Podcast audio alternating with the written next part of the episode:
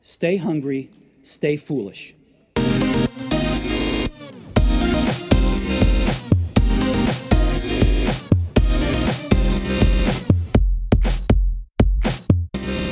So now on the Innovation Show, recognized as one of the 50 leading business thinkers in the world, Whitney Johnson is an expert on disruptive innovation and personal disruption. She is author of Dare Dream Do, Disrupt Yourself, and the focus of today's show, Build an A Team. Welcome, Whitney. Thank you, Aidan. So happy to be here. It's great to have you back on the show. I love this book, and you can see the progression across your work from Dare Dream Do to Disrupt Yourself and now to Build an A Team. I loved the way you've put more and more of yourself into the book. Thank you. I'm so, so happy to hear that. The Disrupt Yourself podcast is going from strength to strength as well. So I'll, I'll, link to the podcast as well for our listeners. Let's jump into it. I loved the story you open up with of Norm Larsen, and I'd love if you share that with our listeners. Okay, I'm going to, and I'm going to nestle it within another story so that that will allow us to pick up this theme of, of build an A team. So, so what I want all of your listeners to do right now is suppose for just a moment that you've picked up the phone and it's a call from a headhunter and it's for a job that sells a product invented 60 years ago. So at the time, it was a really important invention. It kept expensive rockets and missiles from rusting. Um, but that was 60 years ago. So let me tell you the story of that story from 60 years ago, and then I'll jump back into this idea of build an A team. So it's 1953. There's a startup in San Diego. They're focused on the space age. We've got incredible technology, missiles and rockets flying farther than ever before, but the technology had a major problem, which is it was made of metal and metal rusts. So, Norm Larsen, who you just mentioned, who is the chief chemist, he had this idea. He's like, okay, can I come up with a chemical compound that's going to keep the metal from rusting? He needed something that would displace the water, keep it from clinging, so it would just roll off the metal like like water off a duck's back. So he tries 10 times, he tries 20 times. On the 40th try, he finally gets it. He's now got this product that they were using. Um, they were producing it for a company called Convair, division of General Dynamics, who was making NASA's Atlas miss- missile. Then something very funny happened. People started sneaking this solvent or this product home. And so he's like, wait a second I think we might have something else here. This isn't just about rockets. So he goes back to the lab, he puts it in an aerosol can, and in the in 15, 1959, the very first spray can is launched. It's WD-40. Super exciting. Today they have 80% share of the market, but since then, again, since 60 years ago, not much has changed. And so the question I would ask you and all of your listeners, if you get a call from a headhunter who's telling you not much has changed or you've got this product and it's not Google, would you even be interested? Would you entertain the opportunity? I think most of us wouldn't. But what if you then learned that people love to work at this company? They love working there and engagement scores are at 90% plus. For me, the question is, why is that the case and how did that happen? And so that's what I wanted to know when I interviewed the CEO, Gary Ridge. This to me was a perfect company to test my hypothesis that if you will let people learn, to go where they've never gone before intellectually in terms of their learning, they will stay at your company. So Gary, Gary Ridge tells me three senior leaders at his company, they started as a receptionist. One's now the company's brand manager. And when we administered our diagnostic, we found that 60% of the people there believe that they can satisfy their career goals without ever leaving. This is a company and this goes really to the heart of my ideas that develops their people through repeated personal disruptions. They allow them to learn and then leap and then repeat. And over the past 20 years, the market cap for WD 40 has actually gone from $250 million to $1.6 billion.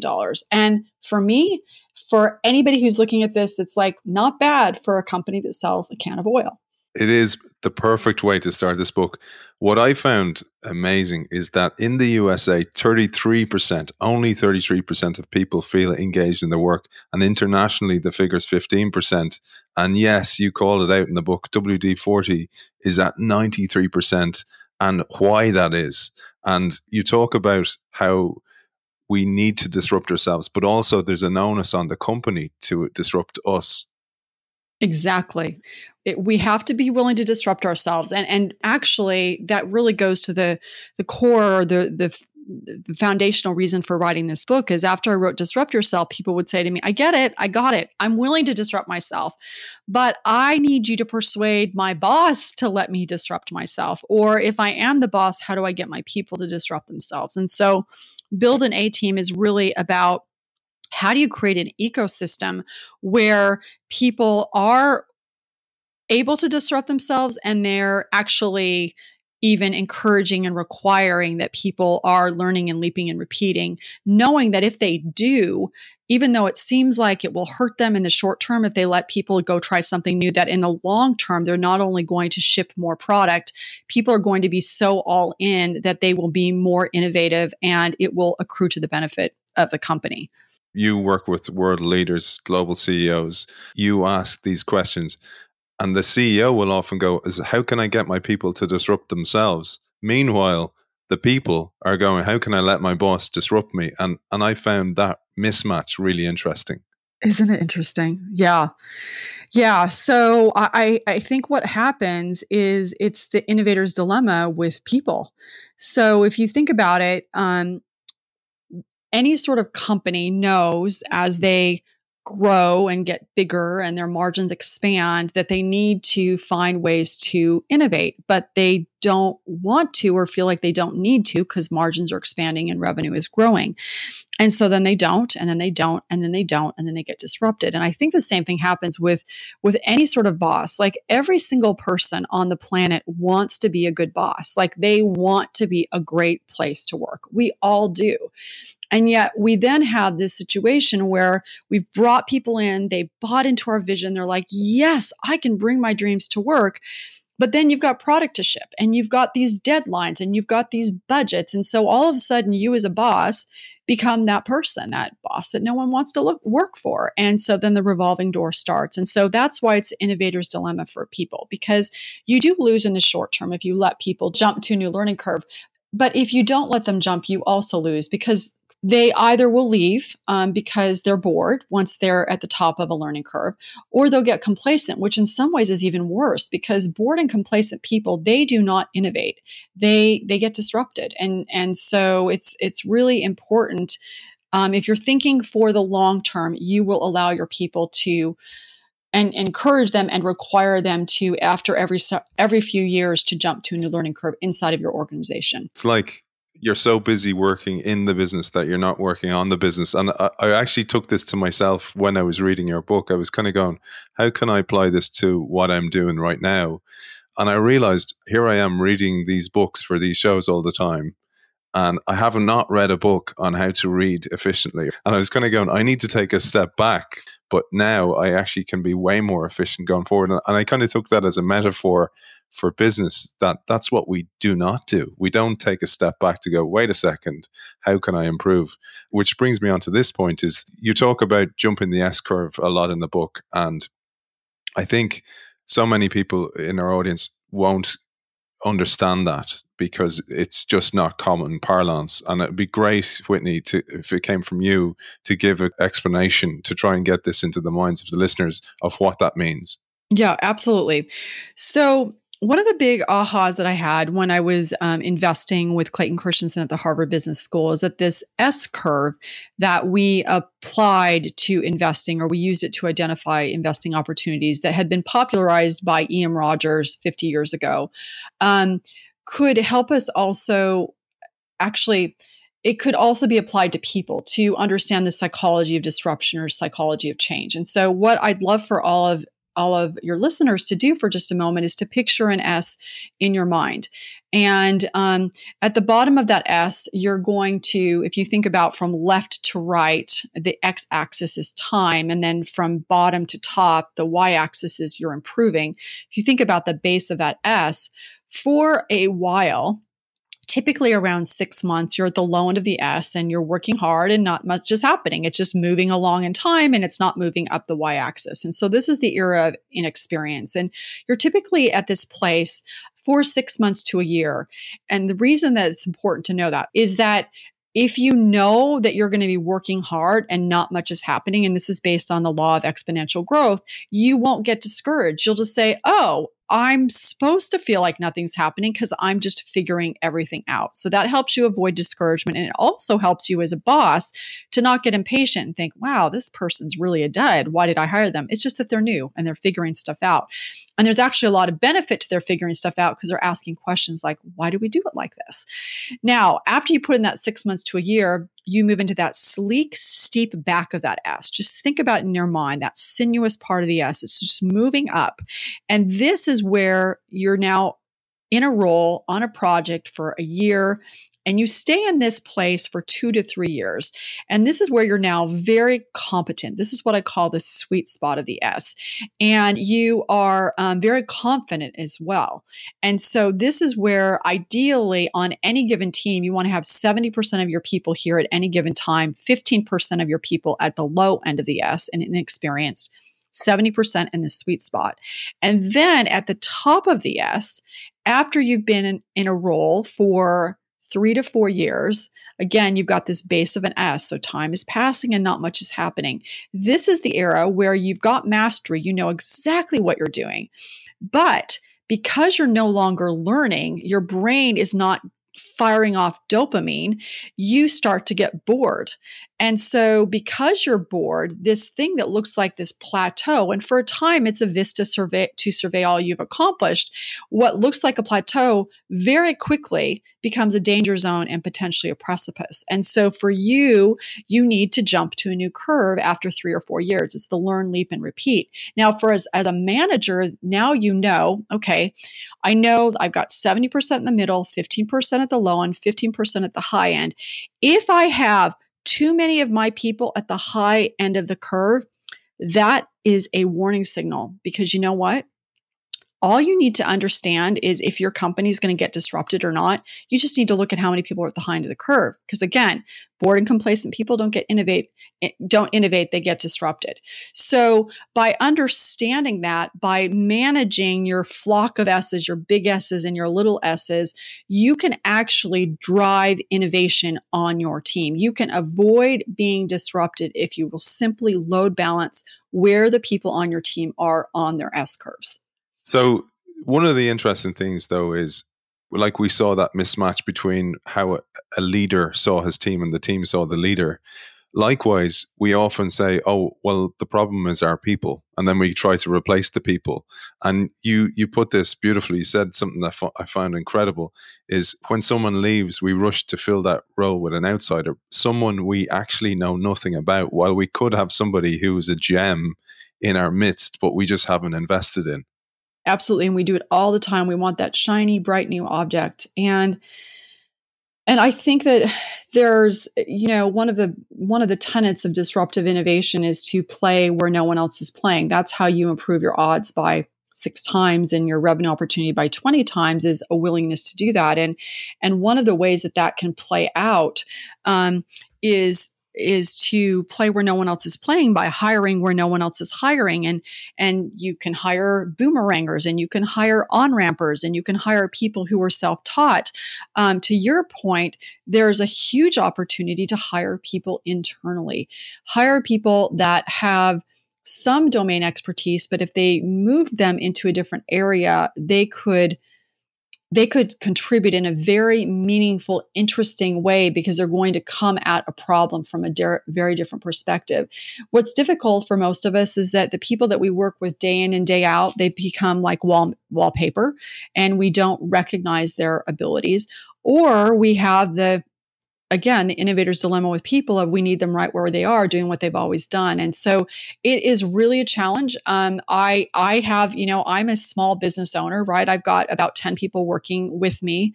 Um, and i'm continually having to think about that process of how do you load balance this curve? And when people get to the high end what do you do? It is a real challenge but we also know from the theory from the research that if you want to remain innovative you will you will manage for that. And you mentioned the brilliant case of Jim Skinner, for example. It'd be great to share that with our audience. Yeah, so really interesting fellow. So he was the former CEO of McDonald's, and here's a guy who started out at McDonald's um, flipping burgers. Like, I mean, he literally started on the ground floor archetypal, right? Starts at the bottom of the ladder. And then he works his way up. And so when he becomes the CEO, one of the first things he does is he um, institutes a training program for people. And one of the things he always wanted to make sure is that he had people who were ready today to be able to assume a role, and then also people who were ready future. So he had baked into his human resources strategy people who were at the top of the curve, but then he also had people who were in the sweet spot or the low end of the curve getting ready to move up to the top of the curve so that when it was time for your top of the curve people to jump to do something new, because you needed to have them into a new place so that they could again be innovative he was already always ready to go. And um, as with so many um, other instances, we do our best work when we are willing to leverage the experiences that we've had and really tap into those experiences and figure out what kinds of learnings there are. Seeing ourselves as an N of one is we're never an N of one. We're always probably an N of many. You know what I love to somebody like Skinner, for example, he probably just did this naturally. Mm-hmm. But what you do in this book, you give us a framework for how to do this across businesses because that, I think that's one of the things people lack is either they're closed to it or if they're open to it, there hasn't been a framework. And this is what I loved about your book that you give this framework for people to do it. So before we move on to mentioning how you could hire onto that curve, it'd be great to take a step back onto Disrupt Yourself book because in that book you give the responsibility to us as an employee how to disrupt ourselves. You give seven stages of personal disruption. It'd be great to touch on those, Whitney. Yeah, absolutely. So so, whenever you're disrupting yourself, and so you can go back to the learning curve that we talked about just a moment ago, is that um, one of the things that we do in our work is to be able to say, okay, how do you know when you're at the top of a learning curve? And so we've got this S curve locator. And all of your listeners, if you want, you can go to whitneyjohnson.com backslash diagnostic and figure out if it's time for you to jump to a new learning curve. Um, but then the question becomes is once you've jumped to that new learning curve, how do you climb it effectively? How do you move up move up it as quickly as possible? What are your levers of change that you have in play so that you can manage through this this sometimes monumental change that you've you've decided to make. And so the very first lever is to take the right kinds of risks to move toward market versus competitive risk. And I mentioned that just a moment ago when we were talking about hiring. Um, competitive risk with hiring would look like hiring someone who's got an Ivy League MBA. They've been doing the job for three years. You know they can do it, um, but you're competing for them with lots of other people. And probably um, once they get in, they're going to be looking around because they're potentially overqualified. You play where no one else is playing. You take on market risk is where you hire on rampers and internal candidates and people people who are not um, necessarily your the natural candidate. And what's so good about that is that these options they're not overpriced they're not overpicked they're often hungry with something to prove. And so by taking on that market risk if in fact it turns out there's someone interesting there, you're going to get a lot more out of that person over the long term. So that's number one, take the right kinds of risks. The second one is to play to your distinctive strengths, not only what you do well, but what um, people around you don't.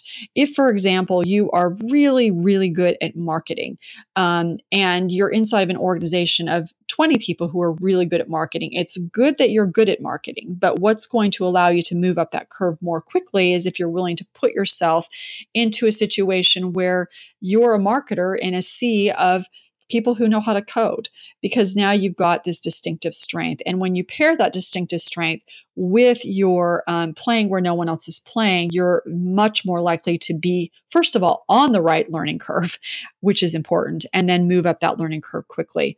Number three is the importance of embracing our constraints. We oftentimes think of constraints is something that if we could only do away with it, um, we would be able to move up the curve more quickly. And yet, um, it is our constraints, it's the friction that allows us to, to move um, much more quickly.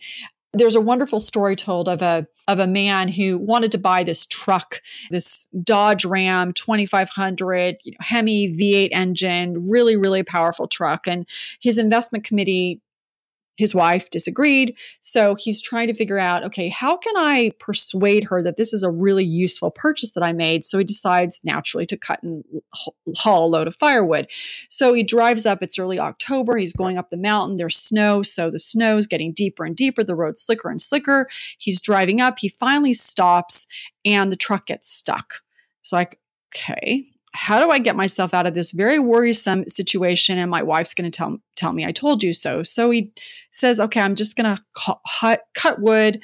I'll cut wood and I'll chop wood and I'll chop wood and I'll chop wood." And so finally, after several hours, he's got all this wood in the back of the truck, and he thinks, "Okay, I'm exhausted." And because hope springs eternal, he says, "I'm going to try one more time." So he puts the key in the ignition. He turns it on. He puts it into gear and the truck starts to inch forward. He gets unstuck and he's able to drive back down the mountain.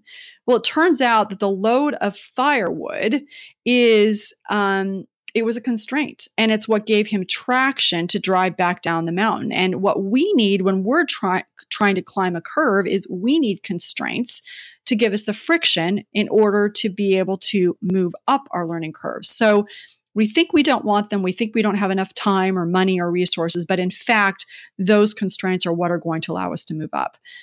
Number four, really quickly, is the importance of battling our entitlement, of believing that we exist, therefore we deserve, or we didn't get something and we did deserve it. It's it's this notion of understanding that no one is better than me and I'm better than no one. And um, when a promotion comes, to not say, oh, this isn't fair. Why did this person get it? Instead, to be genuinely happy for them, knowing that there's enough to go around. And also knowing that um, right at that point, when you're in the sweet spot of the curve, we sometimes tend to think, well, this is the way things will and should always be. And we stop examining and thinking about what can we do better. We stop being Norm Larsen, trying to figure out how am I going to find a compound that's going to keep the metal from rusting. So that's number four. And I'll do five, six, and seven really quickly. Number five is the importance of stepping back to grow. You crouch before you jump. You bring a fist back before you you punch um, and i'm sure that there's a metaphor in there somewhere aidan in rugby. Um, there's always a backward movement before a forward movement and it's the same when it comes to personal what is it? What is it aidan? The one I thought when I read the book actually was we used to get tested on a counter movement jump, which is you have to go down to go up. Every movement is that movement. You know, when you're running forward, you have to push off certain muscles. Some muscles are going back when the others are going forward. And it did actually resonate with me when I read it in the book. It's a brilliant one. I love that one. Really, I really did. And I also, from a rugby perspective, loved the entitlement. I actually, Ireland, for example, where I, I live, is going through a real golden age of rugby. And my huge belief, and when I read the book, it really resonated again, was that entitlement has been knocked out of the team and that the younger players, the players on the start of their S curves, are coming into that world where they're actually seeing this is an environment of gratitude and not entitlement. Oh, that is so powerful. I love it. That's fantastic. That's a, a, great example of the battling entitlement and then and then the stepping back to grow. And so this idea that the up and the down is part of personal disruption and and frequently when it comes to being able to move up a new learning curve or even a willingness to jump to a new learning curve, it's this notion that you have to step back in order to slingshot forward. It's just a part of the process. What it actually said to me and it sung to my soul in a way was you're going to have bad days as well, and that's okay because you, mm. oftentimes when you when you're really working on your positivity and putting your best energy forward, you kind of get down on yourself when you're having a bad day. You kind of go, "Oh, what did I do wrong?" And then you actually realize that this is the way it works. Sometimes you have to go go forward and right. then you accept it and actually as a result you go forward. Well you know it's so funny that you say that. Just this morning i had this happen to me. So i um, finally i've been working off my laptop in my office and um, I finally decided to buy a really big monitor for my office. And um, my husband, darling man that he is, thought, I'm going to set that up for her this morning. So it's ready to go. And instead of, but, but instead of that being helpful to me, it was, it was anxiety producing because I'm like, oh no, I've introduced another variable into my morning and I've got to figure out how to use this new computer and what does that look like. And when you made this comment about figuring out a more effective way to to read books in order to, you know, take a step back to figure that out in order to slingshot forward. The thought that came to me is take a step back to be able to have this monitor work so that I've got this really wonderful screen to work with um, in order to slingshot forward sometimes it's better if we can time the steps back as opposed to being pushed back um, but it's it's it's a law of of of how disruption works and and frankly a law of how change works which brings me to number six and that's giving failure its due. I, I was thinking this morning okay so what's the I, I, just recently had to lay someone off and i thought what's the roi on that failure? What's the roi of my not having hired very well? And um, i think that giving failure its due of being able to look at what we haven't done well and also being able to really iterate quickly around that allows us to move up the curve curve more effectively and um, and do it in a way that there's not shame because it's shame that actually limits disruption it's not failure. And so when we can separate out the two of i'm doing an experiment i'm figuring this out my sense of self completely intact doing this experiment yes another experiment and keep going and not having that sense of self tied to to any sort of outcome. So that's number 6 and then number 7 is be driven by discovery. Be willing to take a step forward to gather feedback and adapt. And and it's interesting because most of us know how to do that pretty intuitively in lots of areas of our lives. I mean think about you start college right? You think you're going to do one major and then 90% of the world ends up in a different major than the one they started with, either because they were undeclared or they simply changed. It always happens to us in our careers. Very few of us are exactly where we thought we would be. And so, whenever any kind of change comes, as you think about how do you structure change and allow yourself to manage through it more effectively, it's important to allow discovery to be a part of that process. So, those are the seven steps to Take the right risks, play to your distinctive strengths, embrace your constraints, battle your sense of entitlement. I love that example that you gave around the Irish rugby team. Step back to grow, give failure its due, but obviously then choose success and then be driven by discovery at the top of the curve and at the bottom of the curve and actually all along the curve. It's brilliant. So that's the onus on us as an employee, say. That's the leader's onus for themselves as well they're almost like looking down as a master chess player on their people and kind of going, where are they on the S curve? Where do I need to move them, etc., etc. So, so that's really a leader's job if they're managing people.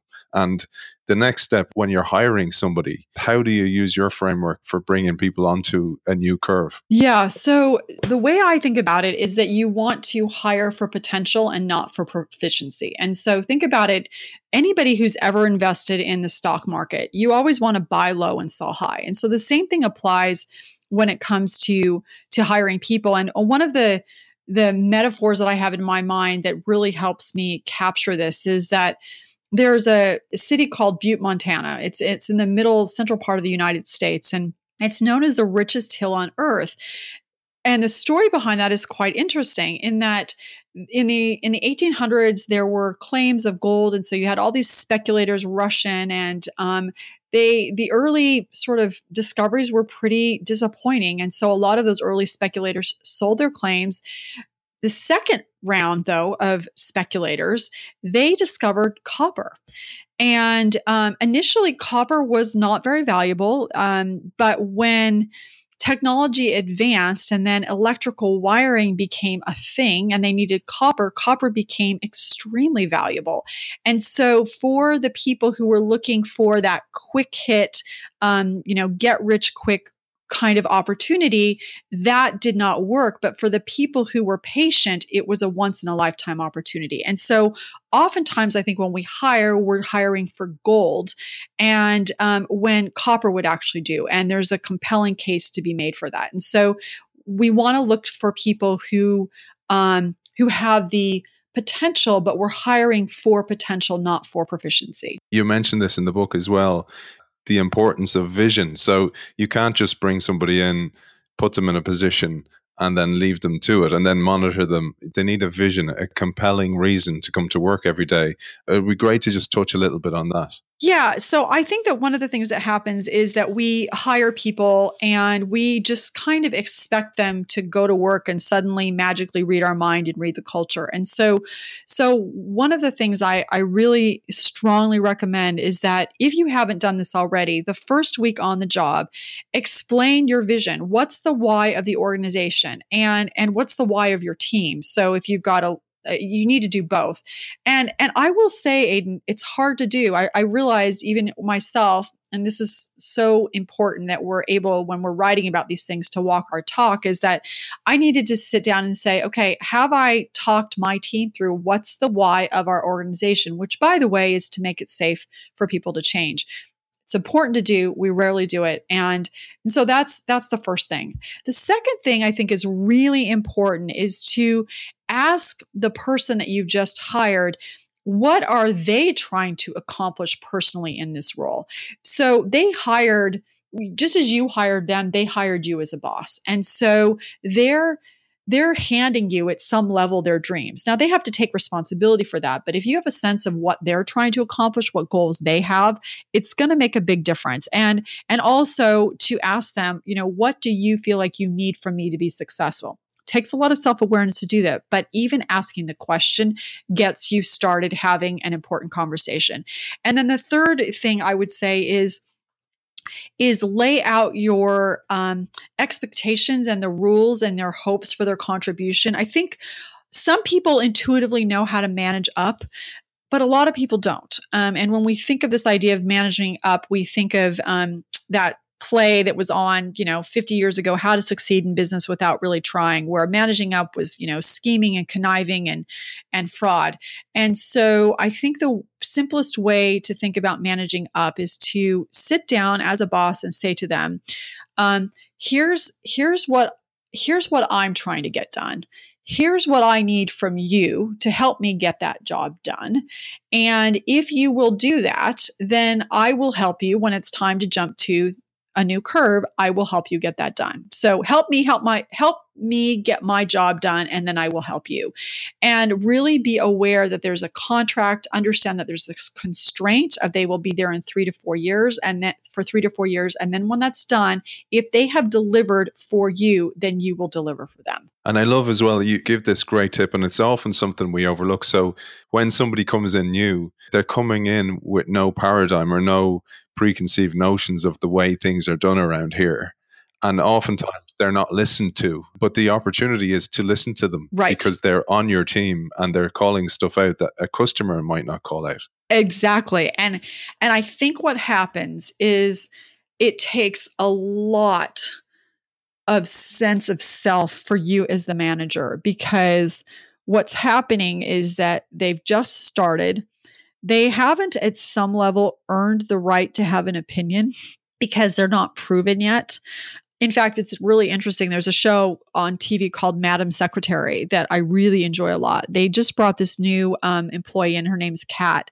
And from day one, she was like really contributing, really had opinions, really thought X, Y, and Z. And as I was watching that, I thought, this is not ringing true for me because all of the people on the team just embraced her and allowed her to like shine. And I thought, in what work environment does that happen, right? People come in and they're like, wait, you have all these ideas, these newfangled pr- propositions. This is threatening me. This is thre- threatening my status quo. So for you as a manager, it's really important to be able to say, okay, on the one hand, you don't know what you're doing, you're inexperienced, I need to be patient. Um, on the other hand, the fact that you are inexperienced, you're going to question why we're doing everything we're doing. This is a gold mine for me. This is a gold mine for our team. This is a gold mine for our company because you're going to point out opportunities for us to innovate, which again, by the way, takes patience because most of us don't like pesky little three year old type questions.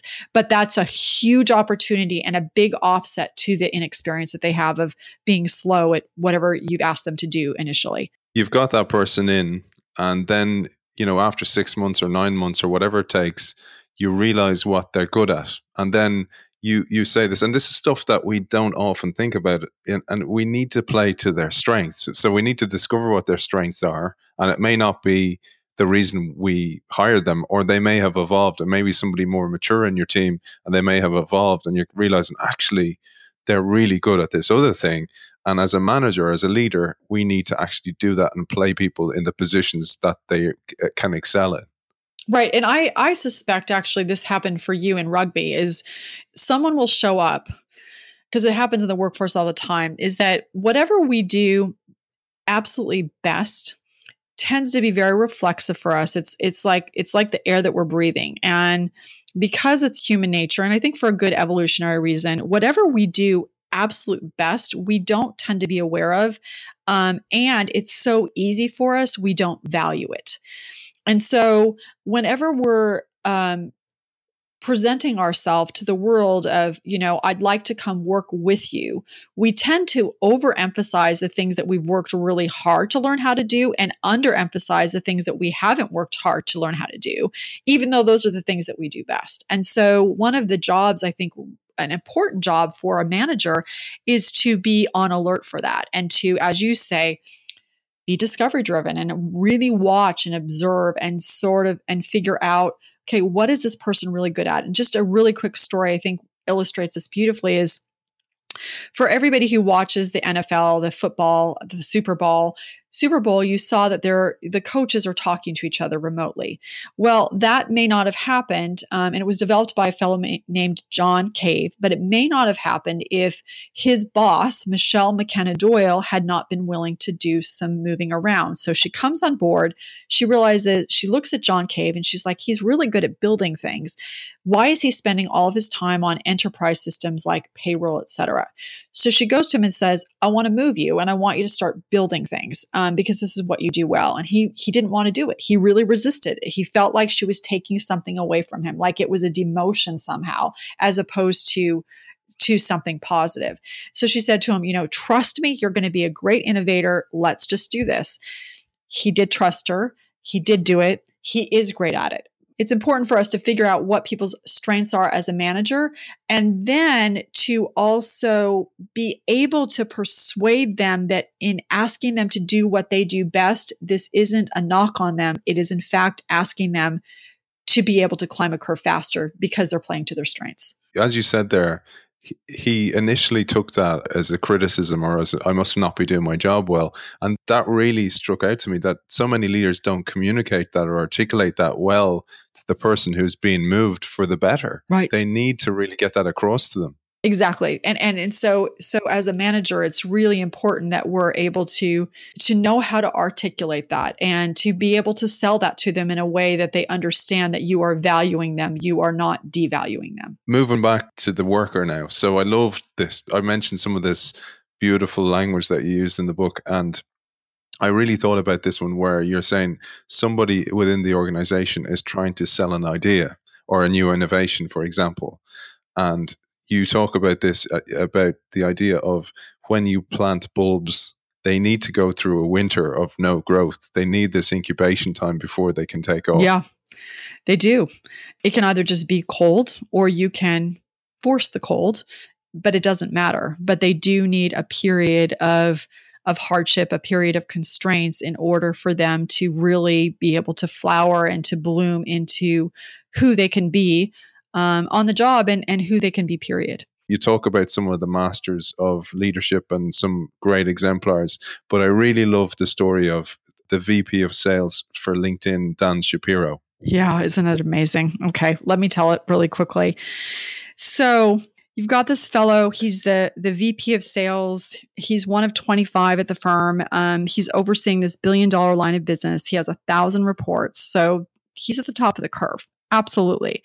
Um, he'd started in linked at LinkedIn in 2008. He'd performed well, so he'd moved up to that learning curve. And in 2010, they have him jump to a new curve um, into sales, where it's a $50 million line of business and eight reports. So it's 2010 now. Three years later, he's moved up that curve and he's overseeing the billion dollar line of business. Um, and it's sales. So now he's, you know, this is a star performer, right? And so he goes to the CEO, Jeff Weiner. They're having a walking meeting, and he's and he shares with him one of his dreams, which is to become a tech company CEO.